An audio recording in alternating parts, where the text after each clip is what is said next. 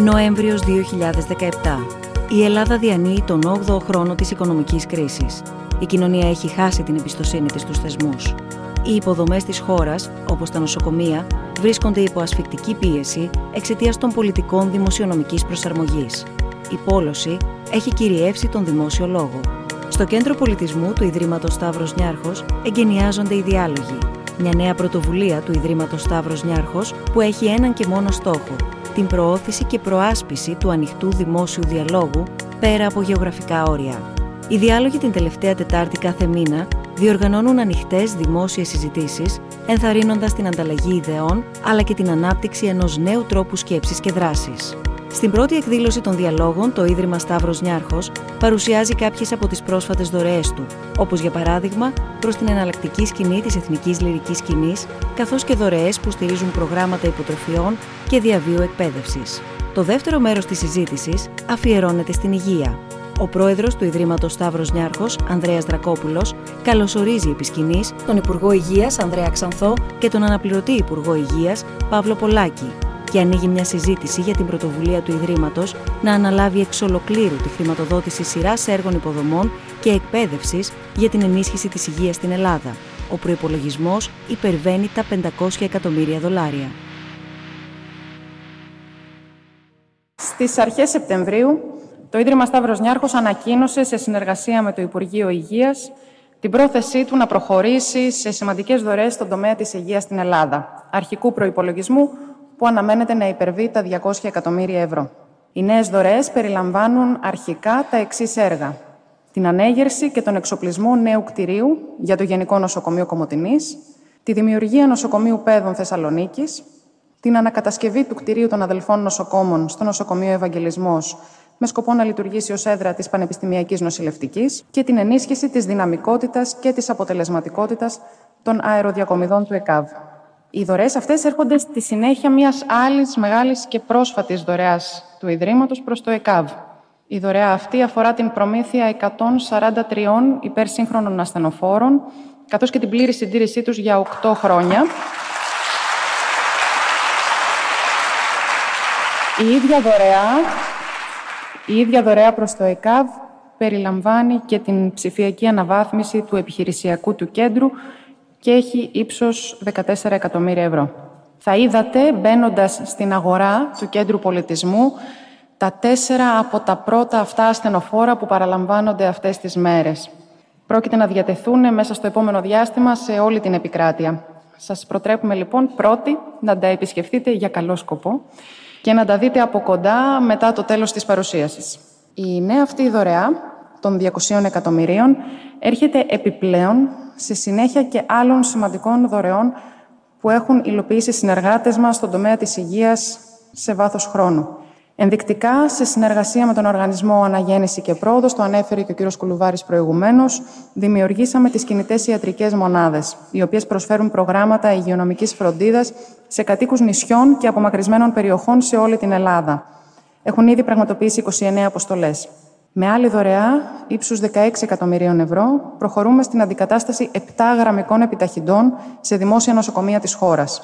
Ενώ λίγα χρόνια πριν, άλλη δωρεά του Ιδρύματος αναμόρφωσε πλήρως όλες τις μονάδες εντατικής θεραπείας παιδών στη χώρα. Και άλλα πολλά.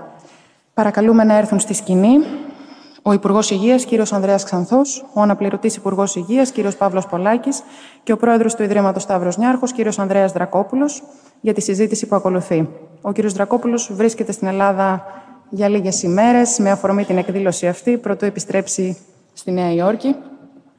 Θα ξεκινήσουμε με τις ε, σύντομες τοποθετήσεις των τριών ομιλητών μας και στη συνέχεια θα κινηθούμε στην κατεύθυνση του διαλόγου μαζί σας βάσει και των ερωτήσεων που μας έχετε ήδη στείλει.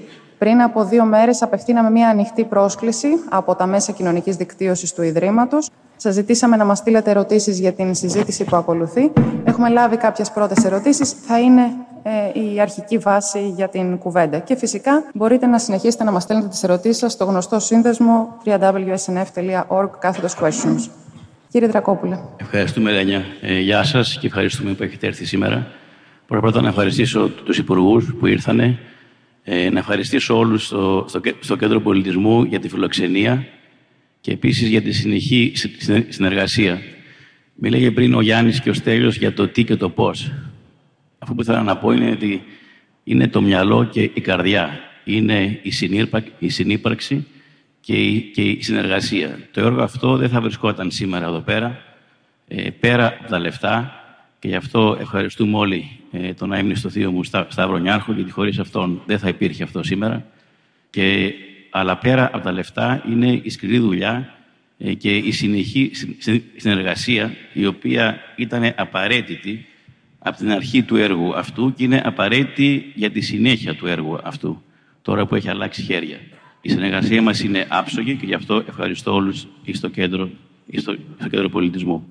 Το κέντρο πολιτισμού ήταν, είναι ως τώρα η μεγαλύτερη μας δωρεά που έχουμε κάνει στα 21 χρόνια ύπαρξης και τώρα η νέα μας, ε, η νέα μας πρωτοβουλία ε, σαν ομπρέλα και έχουν γίνει τώρα ήδη έξι τα projects τα οποία μιλάμε θα αγγίξει παραπάνω από 200 εκατομμύρια, 250 μπορεί και παραπάνω. Το σπουδαίο είναι να γίνει, να γίνει σωστή δουλειά, διαχρονική δουλειά σε έναν χώρο που είναι όχι μόνο αναγκαίο αγαθό, απλώς είναι αναγκαίο. Αρχίσαμε λοιπόν αυτή τη συζήτηση και ευχαριστώ τον κύριο Ρούσο, τον καθηγητή κύριο Ρούσο, ο οποίος με πείσμα πολύ ήθελε να μιλήσει για τον Ευαγγελισμό και πώς θα μπορούσαμε να, να βοηθήσουμε στην αναβάθμιση του. Από εκεί λοιπόν άρχισε η συνεργασία μας. Στη συνέχεια κάναμε μία συνάντηση με τους υπουργούς, διότι πάντα όταν κάνουμε κάτι, τους βλέπουμε τους δεροδόχους, όπως είπαν και πριν οι συνεργάτες μου, ως πραγματικούς συνεργάτες και ζητάμε να μάθουμε τι είναι αυτό το οποίο πραγματικά θα έχει τη σωστή απήχηση. Ποιες είναι οι σωστές ανάγκες. Βάσει αυτού λοιπόν είχαμε μία άψογη συζήτηση και άψογη συνεργασία και τους ευχαριστώ και καταλήξαμε σε μία ομπρέλα projects οι οποίες ανέφερε η Λένια πριν και για το νοσοκομείο είστε Κομωτινή η οποία υπολογίζουμε να είναι περίπου 200 κρεβάτια. Μιλάμε για ένα παιδιατρικό η Θεσσαλονίκη που θα είναι και ογκολογικό 250 κρεβάτια. Μιλάμε για τον Ευαγγελισμό. Η σκέψη μας ήταν στην αρχή, διότι αν διαβάσει λίγο κανείς την ιστορία, ο Ευαγγελισμός άρχισε από το νοσηλευτικό, από τις αδελφές νοσοκόμες. Και είναι μόνο όταν ήταν και η ανάγκη ότι χωρίς νοσοκομείο, τι να κάνουν και οι νοσοκόμες. Οπότε άρχισε ο Ευαγγελισμός, αλλά με βάση την νοσηλευτική. Και γι' αυτό θέλαμε και έχουμε, και έχουμε προτείνει να γίνει καινούριο κτίριο ανακατασκευή και πιο μεγάλο και να μεταφερθεί και η πανεπιστημιακή έδρα. Αλλά αυτό βέβαια μόνο αν μπορεί να γίνει ε, και αν το θέλουν βέβαια για να γίνει. Ε, μετά μιλάμε για τις ε, αερομεταφορές με αεροπλάνα και ελικόπτερα. Θα μιλήσει λίγο παραπάνω και ο κύριος Υπουργός. Μιλάμε για εκπαίδευση, για το τραύμα και τις λοιμώξεις, που μπορεί και ο κύριος Κουλουβάρης να πει λίγο, λίγο παραπάνω μετά. Και μιλάμε και για, για εξοπλισμό. Πάλι ο κύριος Υπουργός θα πει κάτι παραπάνω. Και πάλι το πνεύμα είναι πνεύμα συνεργασίας, είναι για εθνικό καλό. Κοιτάμε να το κάνουμε με πλήρη, με πλήρη διαφάνεια, να το παραδώσουμε στο μοντέλο του κέντρου πολιτισμού. Και το λέω αυτό διότι το κέντρο πολιτισμού, όταν στην αρχή το κάναμε, πολλοί λέγανε Μα δεν γίνεται, δεν πρόκειται για να γίνει. Και εμείς είπαμε ότι γίνεται. Και τώρα γίνεται λοιπόν με μια πολύ καλή συνεργασία για το καλό του τόπου, για το καλό της κοινωνίας. Θα προχωρήσουμε σε αυτή την πρωτοβουλία και ελπίζουμε πολύ, πολύ σύντομα να δείτε τα αποτελέσματα. Ευχαριστώ.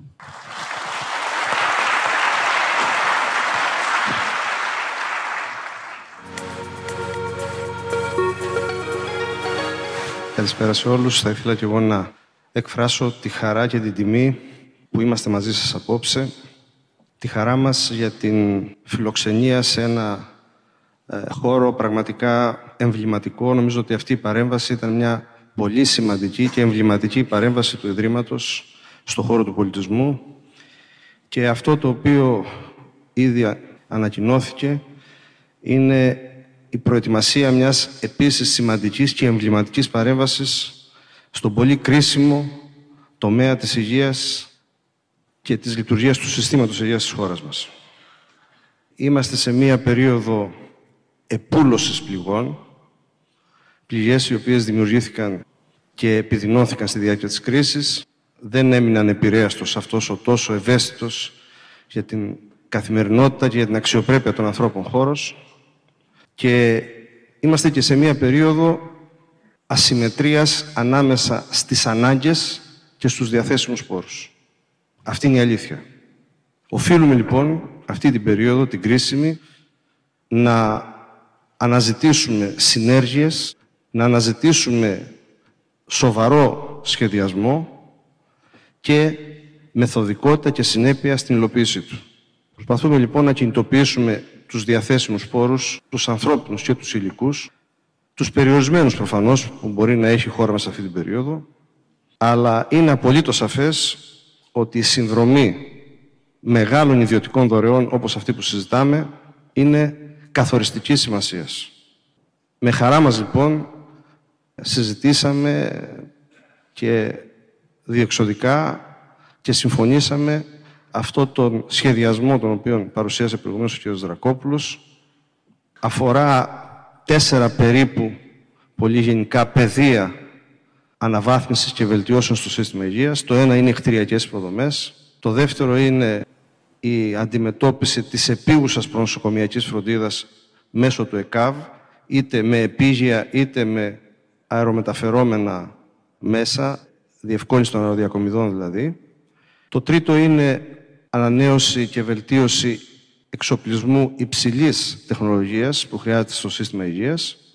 Και το τέταρτο και πολύ σημαντικό επίσης είναι το θέμα της συνεχιζόμενης εκπαίδευσης και της βελτίωσης των, των δεξιοτήτων του ανθρώπινου δυναμικού του συστήματος.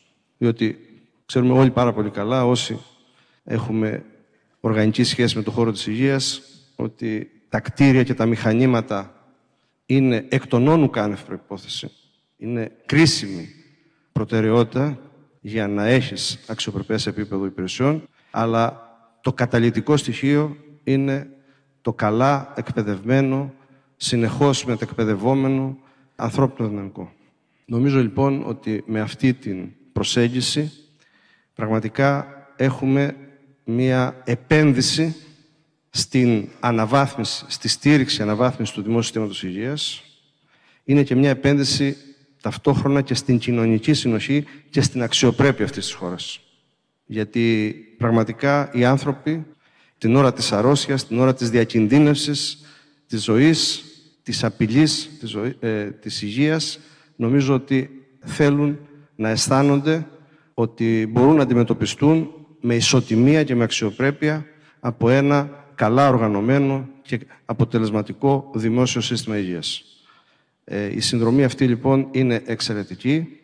Θεωρώ ότι είναι μια παρέμβαση αλληλεγγύης όχι απέναντι στους Υπουργούς Υγείας, όχι απέναντι στην κυβέρνηση. Είναι μια παρέμβαση αλληλεγγύης απέναντι στην κοινωνία και στις ανάγκες των ανθρώπων. Σας ευχαριστώ πάρα πολύ και νομίζω ότι η προοπτική αυτής της συνεργασίας είναι, θα είναι ιδιαίτερα ευίωνη.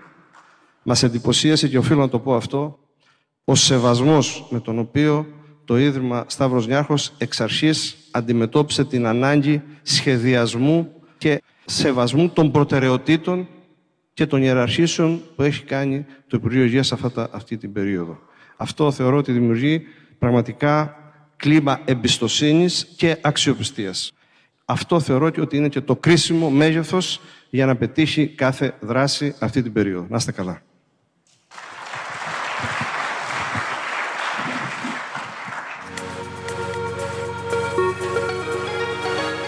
Καλησπέρα σε όλους. Εγώ θα συνεχίσω από εκεί που τέλειωσε ο Ανδρέας.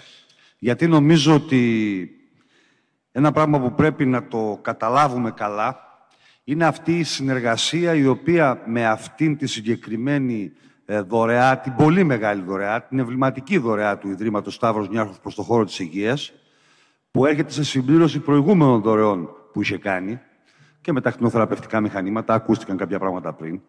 Νομίζω ότι υπάρχει μια τεράστια συνέργεια και θα το πω με συγκεκριμένες πράξεις, με συγκεκριμένα παραδείγματα. Γίνεται μια συνέργεια της προσπάθειας που καταβάλουμε τα τελευταία δύο χρόνια να ενισχύσουμε το δημόσιο σύστημα υγείας, να ξαναστήσουμε στα πόδια τους κάποια πράγματα μετά από πέντε χρόνια διαρκούς αποστελέχωσης και υποχρηματοδότησης. Και σαφώς και χρειαζόμαστε τις δωρεές, σαφώς και χρειαζόμαστε από ιδρύματα, από εκπροσώπους της αστικής τάξης στη χώρα μας, και το λέω έτσι, να διαθέτουν ένα μέρος των κερδών τους επιστρέφοντάς το στην κοινωνία με αυτόν τον τρόπο, μόνο που αυτό πρέπει να γίνεται στα πλαίσια ενός σχεδιασμού. Και γι' αυτό και εγώ θέλω να ευχαριστώ και τον Αντρέα προσωπικά, τον κύριο Δρακόπουλο, γιατί πραγματικά άλλαξε ο σχεδιασμός που υπήρχε ο καταρχήν με βάση τις προτεραιότητες που θέσαμε. Διότι πραγματικά αυτά που μας λείπανε και που θέλαμε πραγματικά συμπλήρωση ήταν τα εξής. Ναι, θέλαμε νοσοκομείο στην Κομωτινή, γιατί είναι το πιο παλιό νοσοκομείο της χώρας. Και υπάρχουν και εθνικοί λόγοι που πρέπει να υπάρξει μια παρέμβαση για μια άλλη υποδομή δημόσιου νοσοκομείου εκεί. Σαφώς και θέλαμε νοσοκομείο παιδών που ταυτόχρονα θα είναι και ογκολογικό στη Βόρεια Ελλάδα, η οποία δεν έχει. Και το οποίο έχει εξαγγελθεί αρκετές φορές, υποτίθεται έχουν βρεθεί οικόπεδα, τα οποία όμως ποτέ δεν ξεκίνησε. Τώρα θα γίνει όμως. Επίσης, σαφώς και θέλαμε μια παρέμβαση αυτού του χαρακτήρα, γι' αυτό απάντησα και έτσι πριν στο ψευτοδήλημα, το τι, το πώς, έτσι, και θα το πω με παράδειγμα. Ε, με, θέλαμε μια ενίσχυση της δυνατότητας του ΕΚΑΒ για τις αεροδιακομιδές, αλλά και για τις επίγειες διακομιδές. Μπορέσαμε και ξεμπερδέψαμε τον φθινόπωρο του 2015 ένα διαγωνισμό ο οποίος τράβαγε 7-8 χρόνια. Δεν μπορούσαμε να το ολοκληρώσουμε όλον, γιατί θα αναγκαζόμασταν να πάρουμε ασθενοφόρα σε δύο τιμές. Θα παίρναμε 90 με 48 και άλλα 90 με 63. Αυτό ήταν το αποτέλεσμα που του παραλάβαμε. Αγοράσαμε λοιπόν τελικά αυτά που έκαναν 48.000 ευρώ, τα 90 ασθενοφόρα. Δεν φτάναν όμως. Τα 140 ασθενοφόρα, τα οποία δίνει τώρα το Ίδρυμα ε, Νιάρχους και άρχισαν να παραλαμβάνονται, είναι μια πολύ μεγάλη ένεση σε ένα γερασμένο στόλο του ΕΚΑΒ. Και παράλληλα συνεχίζουμε εμείς στην προκήρυξη περίπου άλλων 80 ασθενοφόρων με συνεργασία από τις περιφέρειες, 60 είναι μόνο στην περιφέρεια Αττικής και σε άλλες περιφέρειες, Κεντρική Μακεδονία κτλ. που θα συμπληρώσουν και θα αντικαταστήσουν ένα μεγάλο μέρος του γερασμένου ε, στόλου του ΕΚΑΒ. Εδώ είναι μια σαφή συνέργεια. Επίσης, η ιστορία με τις αεροδιακομιδές. Παραλάβαμε κάποια, γιατί κάποια πράγματα πρέπει να ακούγονται, έτσι. Διότι δεν, δεν, δεν γίνεται τίποτα με παρθενογένεσης σε αυτόν τον κόσμο. Κάτι παραλαμβάνεις και κάτι προσπαθείς να αλλάξεις. Ε, λοιπόν, εμείς παραλάβαμε κάποια ελικόπτερα, τα οποία από τότε που αγοράστηκαν δεν υπήρχε σύμβαση συντήρησής τους. Ακούγεται παρανοϊκό, αλλά δεν υπήρχε. Σύμβαση συντήρησής τους. Αυτό που έκανε η πολεμική αεροπορία μετά που πέσαν τα τρία και ξαναανέλαβε η πολεμική αεροπορία να, τα, να έχει την διαχείριση του πτυτικού έργου και την οποία ευχαριστούμε και σήμερα από εδώ για τους ασφαλείς όρους με τους οποίους κάνει όλα αυτά τα χρόνια τις αεροδιακομιδές, γιατί έχουμε θρυνήσει 14 θύματα στο ΕΚΑΒ από την διαχείρισή της από την Αλιτάλια, τότε, τα πρώτα χρόνια που αγοράστηκαν. Δεν υπήρχε σύμβαση συντήρησης. Τα ελικόπτερα, τα ελικόπτερα συμπλήρωσαν κάποιε ώρε λειτουργίε και κάθισαν. Ε, λοιπόν, με το να μην υπάρχει σύμβαση συντήρησης, δεν μπορείτε να διανοηθείτε ότι είναι αδύνατον να τους επισκευάσουμε. Με βάση το νομικό πλαίσιο που υπάρχει, με βάση την κακομοιριά της γραφειοκρατίας που δέρνει το ελληνικό δημόσιο, με βάση τις προσπάθειες των διαφόρων μέσα ζώντων να μπουν μέσα σε αυτήν την ιστορία. Γι' αυτό λοιπόν και αποφασίσαμε, συνεργασία με το Ίδρυμα, ότι θα επισκευάσει τα τρία ελικόπτερα ε, του ΕΚΑΒ που έχουν συμπληρώσει κάποιες ώρες και πρέπει να γίνει ένα μεγάλο rollover των κινητήρων και τελικά η τροποποιημένη πρόταση θα είναι να αγοραστούν όχι άλλα ελικόπτερα, αλλά δύο αεροπλάνα διακομιδών, μικρά αεροπλάνα, τα οποία θα μας προσφέρουν τεράστια οικονομία κλίμακος, γιατί οι μισές αεροδιακομιδές στη χώρα αυτή τη στιγμή γίνονται από τα ΣΕ27 και τα ΣΕ130, που εκεί η ώρα πτήσης είναι πάρα πολύ ακριβή. Η πολεμική αεροπορία θα συνεχίσει να πετάει και αυτά τα ελικόπτερα τα οποία θα αγοράσουμε και επίσης θα υπάρξει και μια συμπληρωματική διερεύνηση είτε για την αγορά ενός ελικοπτέρου είτε για την επισκευή δύο Super Puma που θα διατεθούν μόνο για τις ανάγκες των ραδιοκομιδών. Έτσι, με αυτόν τον εξοπλισμό φτιάχνουμε ένα δίκτυο και αντικαθιστούμε σε επίπεδο πτυτικών μέσων που υπάρχουν σήμερα και χρησιμοποιούμε στρατιωτικά ελικόπτερα και στρατιωτικά αεροπλάνα, ένα δίκτυο σε όλη τη χώρα, με βάση στη Σύρο, στην, ε, στη Ρόδο, στο Άκτιο, τη μεγάλη βάση στα Μέγαρα κτλ. Και, και τις μικρότερες βάσεις στη Χαλκιδική, ε, όπου πραγματικά μπορούμε να έχουμε ταχύτητα στην ανταπόκριση στα αιτήματα τα οποία υπάρχουν για αεροδιακομιδές από το γεωγραφικό ανάγλυφο της χώρας μας, το οποίο δεν είναι παιδιάδα, είναι βουνά και θάλασσες και νησιά και που πραγματικά δεν μπορούμε να έχουμε τριτοβάθμιο νοσοκομείο σε κάθε νησί. Επιβάλλεται όμως να έχουμε ένα πολύ καλό σύστημα αεροδιακομιδών αλλά και πλωτών διακομιδών που εκεί κάνουμε μια άλλη παρέμβαση μέσω προγράμματος Ευρωπαϊκού του Ιντερέ και συνεργασία με το Υπουργείο Εμπορικής Ναυτιλίας για την αγορά τριών πρωτών μέσων που και αυτά θα μας ανακουφίσουν από κάποιες διακομιδές πρωτέ που κάνουμε και τις ακριβοπληρώνουμε. Η τέταρτη παρέμβαση που έχει να κάνει και που και αυτή είναι ένα παράδειγμα συνέργειας, έτσι, έχει να κάνει με τα PET scan, με τις, ε, την ποζιτρονική τομογραφία, ένα μηχάνημα, να το πω έτσι απλά, το οποίο μπορεί να ανακαλύπτει τις μεταστάσεις και τις μικρομεταστάσεις και να παρακολουθεί ασθενείς είτε, και να, είτε στην αρχική διάγνωση, είτε στην παρακολούθηση της ανταπόκρισης της θεραπείας και να καθορίζει και τις θεραπευτικές αποφάσεις που παίρνονται από τους θεράποντες γιατρούς για τους ασθενείς αυτούς. Εμείς αυτή τη στιγμή ε, ο δημόσιος τομέας έχει λίγα τέτοια μηχανήματα.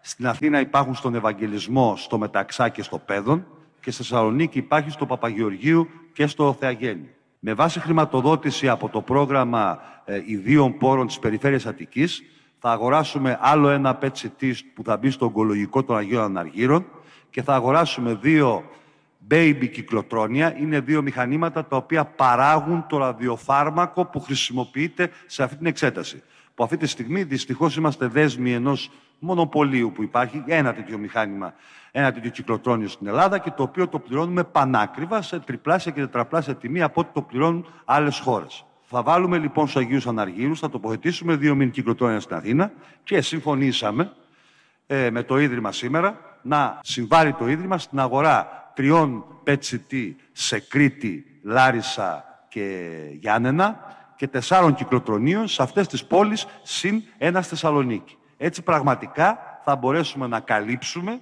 τις ανάγκες των ασθενών όλης της χώρας για αυτήν την εξέταση που είναι καθοριστική για συγκεκριμένες ε, ασθένειες και στο χειρισμό ε, της θεραπείας τους και παράλληλα να κάνουμε και μια πολύ μεγάλη οικονομία κλίμακος στο επίπεδο της, ε, του ραδιοφαρμάκου το οποίο σήμερα εμείς το πληρώνουμε 700 και 750 ευρώ όταν στις υπόλοιπες χώρες της Ευρώπης κάνει 200 και 250 ευρώ τα κυκλοτρόνια που θα αγοραστούν, θα μπορέσουμε πραγματικά να κατέβει πάρα πολύ αυτό το κόστος το οποίο σήμερα πληρώνουμε μέσω του ΕΟΠΗ ή μέσω του κρατικού ε, προϋπολογισμού. Αυτές ε, μίλησα έτσι πιο αναλυτικά για να δείξω ότι πραγματικά, και εγώ γι' αυτό χαίρομαι, ότι δέχτηκε το Ίδρυμα Σταύρος Νιάρχος, το οποίο κάνει μια μεγάλη κίνηση, μια πολύ μεγάλη κίνηση, νομίζω θα είναι η δεύτερη μεγαλύτερη σας δωρεά μετά από το Κέντρο Πολιτισμού, πρακτικά να εντάξει τη δωρεά τους σε ένα συνολικότερο σχεδιασμό, που ο τελικός του στόχος είναι ένα ενισχυμένο δημόσιο σύστημα υγείας, το οποίο να ανταποκρίνεται στις ανάγκες των ανθρώπων, να προσφέρει υψηλής ποιότητας περίθαψη με βάση αυτά που μπορεί η επιστήμη σήμερα να προσφέρει, δωρεάν, έγκαιρα και αποτελεσματικά για όποιον έχει ανάγκη εκεί που το έχει ανάγκη. Ευχαριστούμε ξανά, άλλη μια φορά, για αυτό το πράγμα και πιστεύω να τα υλοποιήσουμε με πολύ γρήγορους ρυθμούς. Ε, γιατί είπαμε, είναι και τι κάνεις, είναι και πώς το κάνεις, αλλά είναι και πόσο γρήγορα το κάνεις. Έτσι. Λοιπόν, ευχαριστώ πολύ.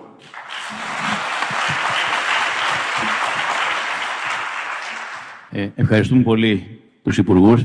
Απλώς να πω και κάτι άλλο το οποίο ξέχασα, που είχε να κάνει ε, λιγότερο με το θέμα της ιατρικής, αλλά έχουμε συναντηθεί με τον Ρέντζο Πιάνο. Όπως ξέρετε, είναι ο αρχιτέκτονας του έργου αυτού εδώ πέρα που βρισκόμαστε σήμερα, του Κέντρου Πολιτισμού ο οποίος έχει ήδη στην εμπειρία του έχει κάνει νοσοκομεία και στην Ιταλία και στην Ουγγάντα, ο οποίος έχει καταλάβει, κατά τη γνώμη μου, το καινούριο ε, τρόπο αρχιτεκτονικής για νοσοκομεία, όπου ο βασικός σκοπός είναι ο σεβασμός προς τον ασθενή και τους συγγενείς. Δεν είναι απλά ένας, ένας χώρος τσιμεντένιος με ένα κρεβάτι μέσα. Είναι ένας χώρος ανοιχτός, ο οποίος εναρμονίζεται με τη φύση, και σχεδόν δεν καταλαβαίνεις ότι είσαι μέσα σε νοσοκομείο, το οποίο είναι πάρα πολύ σπουδαίο, ειδικά στην περίπτωση των παιδιών, αλλά και όλων των νοσοκομείων. Και ως εκ τούτου θα συνεργαστούμε μάλλον, από ό,τι φαίνεται, και στην Κομωτινή για το νοσοκομείο εκεί πέρα ε, και στη Θεσσαλονίκη και αν προχωρήσουμε και το κτίριο στον Ευαγγελισμό. Έχει αναλάβει να θα συζητάμε σε πολύ καλό κλίμα να αναλάβει ο Ρέντζο Πιάνο ε, όλα αυτά τα κτίρια, το οποίο νομίζω είναι κάτι τελείως πρωτοποριακό. Ευχαριστούμε.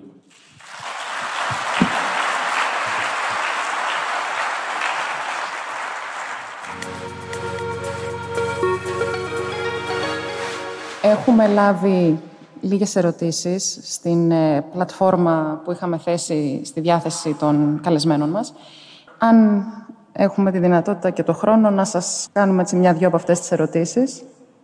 Έχουμε μία ερώτηση που απευθύνεται στην ηγεσία του, του Υπουργείου, κατά πώς φαίνεται, ε, και άλλη μία ερώτηση που μάλλον απευθύνεται στον κύριο Δρακόπουλο. Η, η πρώτη ερώτηση ε, και έχει δύο σκέλη. Το δεύτερο σκέλος, ε, της οποίας, Υπουργέ, το καλύψατε, ε, λέει εάν το Ίδρυμα αγοράσει τα ελικόπτερα, το κράτος μπορεί να τα πετάξει. Το άλλο σκέλος της ερώτησης που δεν έχουμε καλύψει, φαίνεται, είναι αν το Ίδρυμα φτιάξει τα νοσοκομεία, το κράτος θα μπορεί να τα λειτουργήσει. Αυτή είναι μια κρίσιμη ερώτηση προφανώς και θεωρώ ότι και το Ίδρυμα Σταύρος Νιάρχος εξ αρχής έθεσε αυτό το προβληματισμό και ήθελε να είναι σίγουρο ότι αυτή η σημαντική επένδυση σε υποδομές και εξοπλισμό στο σύστημα θα είναι ε, εγγυημένη η λειτουργικότητά τους και η δυνατότητά τους πραγματικά να έχουν κοινωνική ανταποδοτικότητα αυτές οι δωρεές. Διαβεβαιώσαμε και το λέμε με ασφάλεια ότι είμαστε σε μία περίοδο ενός σοβαρού σχεδιασμού, σταδιακής προφανώς, αλλά συστηματικής κάλυψης των αναγκών σε ανθρώπινο δυναμικό στο σύστημα υγείας.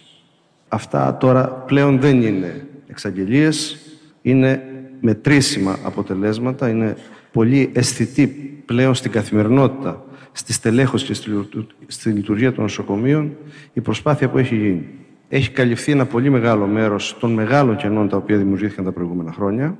Υπάρχει ένας σχεδιασμός ενίσχυσης με ιατρικό δυναμικό που υπερβαίνει αθρηστικά περίπου τις 3.500 θέσεις μονίμων γιατρών του ΕΣΥ, που αφορά προφανώς και τα νοσοκομεία, αφορά την πρωτοβάθμια φροντίδα, αφορά όλα τα επίπεδα λειτουργίας του συστήματος και θέλουμε πραγματικά αυτές οι, η ένεση ανθρώπινου δυναμικού να είναι στοχευμένη και να αναβαθμίζει την ποιότητα των υπηρεσιών. Υπάρχει λοιπόν αυτός ο σχεδιασμός. Προφανώς υπήρχαν περιορισμοί και δημοσιονομικοί και περιορισμοί όσον αφορά την οροφή των προσλήψεων στο δημόσιο τομέα συνολικά. Ε, δώσαμε όμως μια πολύ σημαντική προτεραιότητα αυτή την περίοδο. Κινητοποιήσαμε διαθέσιμους πόρους. Κάναμε ανακατανομές κονδυλίων και από άλλα Υπουργεία. Ήταν μια πολύ συνειδητή επιλογή αυτή και θέλαμε να διασφαλίσουμε κυρίως την καθολική κάλυψη των αναγκών του πληθυσμού. Νομίζω ότι αυτή η παρέμβαση που έγινε με το θέμα της πρόσβασης, γιατί πολύ σωστά μιλήσατε προηγουμένως για την προσβασιμότητα στη τέχνη και στον πολιτισμό. Το ζήτημα της προσβασιμότητας είναι πολύ κρίσιμο στον τομέα της υγείας. Και η παρέμβαση που έγινε αυτά τα, αυτή την περίοδο ήταν ότι οι άνθρωποι αυτής της χώρας, ανεξάρτητα από την εργασία, την ασφάλιση και το εισόδημά τους, μπορούν με ισότιμο τρόπο, ενδεχομένως και με τα ίδια προβλήματα, όπως και οι ασφαλισμένοι, να αντιμετωπίζονται στο δημόσιο σύστημα υγείας με αξιοπρέπεια. Αυτό λοιπόν σε γενικές γραμμές και όσον αφορά το ιατρικό δυναμικό και όσον αφορά το νοσηλευτικό, παραϊατρικό προσωπικό, τους άλλους επαγγελματίες υγείας που πρέπει να συνεργήσουν, σε μεγάλο βαθμό έχει διασφαλιστεί.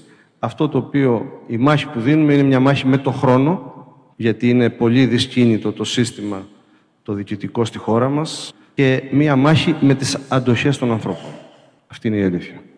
Από και ένα, ένα γρήγορο το οποίο είναι παρεμφερές. Ακούγαμε χρόνια όσο, όσο κατασκευάζαμε το έργο αυτό εδώ πέρα που είμαστε σήμερα πολλές ερωτήσεις που ακόμα καμιά φορά έρχονται. Μα πώς θα το τρέξει το κράτος; Η απάντηση υπήρχε μπροστά σας. Το τρέχει. Σωστές συνεργασίες, διαφάνεια, σκληρή δουλειά, όλα γίνονται. Και καμιά φορά υποτιμάμε τους εαυτούς μας σαν Έλληνες. Και το λέω όχι σαν Ιδρυμανιάρχο, σαν Έλληνας. Υποτιμάμε τους εαυτούς μας. Με διαφάνεια, με σκληρή δουλειά, όλα γίνονται. Και μία απόδειξη όλου αυτού είναι το κέντρο πολιτισμού το οποίο δουλεύει άψογα. Κύριε Δρακόπουλε, η, η τελευταία μας ερώτηση ήρθε τις προηγούμενες μέρες μέσα από το κάλεσμα που κάναμε από τα μέσα κοινωνικής δικτύωσης του Ιδρύματος. Το Ίδρυμα Σταύρος Νιάρχος με αυτή τη δωρεά συμπληρώνει ή αναπληρώνει το κράτος; Μάλλον μας έχει παρακολουθήσει όποιος έστειλε την ερώτηση. Συμπληρώνουμε. Αυτό το λέμε πάντα από την αρχή, από το 1996. Το έχουμε βάλει σαν, σαν ε, στόχο δικό μας, επειδή καταλάβαμε ότι υπήρχαν μεγάλες ανάγκες από τότε. Ότι είναι ένας συνεχής προβληματισμός μας. Ότι δεν πρόκειται ποτέ και να θέλαμε, δεν θα μπορούσαμε. Αλλά δεν θέλ, δηλαδή δεν είναι, είναι για μένα ανήθικο να λέει και κανείς ότι μπορεί να, να αναπληρώσει το κράτος. Είπα και πριν για συνύπαρξη και συνεργασίες. Ο ρόλος λοιπόν για μένα είναι της φιλανθρωπίας είναι, είναι το τρίτο πόδι. Είναι ο δημόσιος τομέας, ο ιδιωτικός τομέας και μετά είναι η φιλανθρωπία. Η φιλανθρωπία απλώς πολλές φορές μπορεί να είναι σαν μια γέφυρα, να γεφυρώνει ανάγκες ε, και, και να προβληματίζει με την καλή έννοια τις σωστές συνεργασίες. Οπότε αυτό είναι ένα πράγμα το οποίο το έχουμε σαν ιερό, πάντα συμπληρώνουμε, ποτέ δεν αναπληρώνουμε και να θέλαμε δεν μπορούμε να αναπληρώσουμε και όποιος νομίζει ότι μπορεί να, να αναπληρώσει έχει πρόβλημα. Σας ευχαριστούμε πολύ. Ευχαριστούμε πάρα πολύ όλους σας που ήσασταν μαζί μας στους πρώτους μας διαλόγους. Οι επόμενοι διάλογοι θα πραγματοποιηθούν καλώς εχόντων των πραγμάτων 21 Δεκεμβρίου. Περισσότερες πληροφορίες θα ανέβουν τις επόμενες εβδομάδες στο site του Ιδρύματος. Σας ευχαριστούμε και πάλι.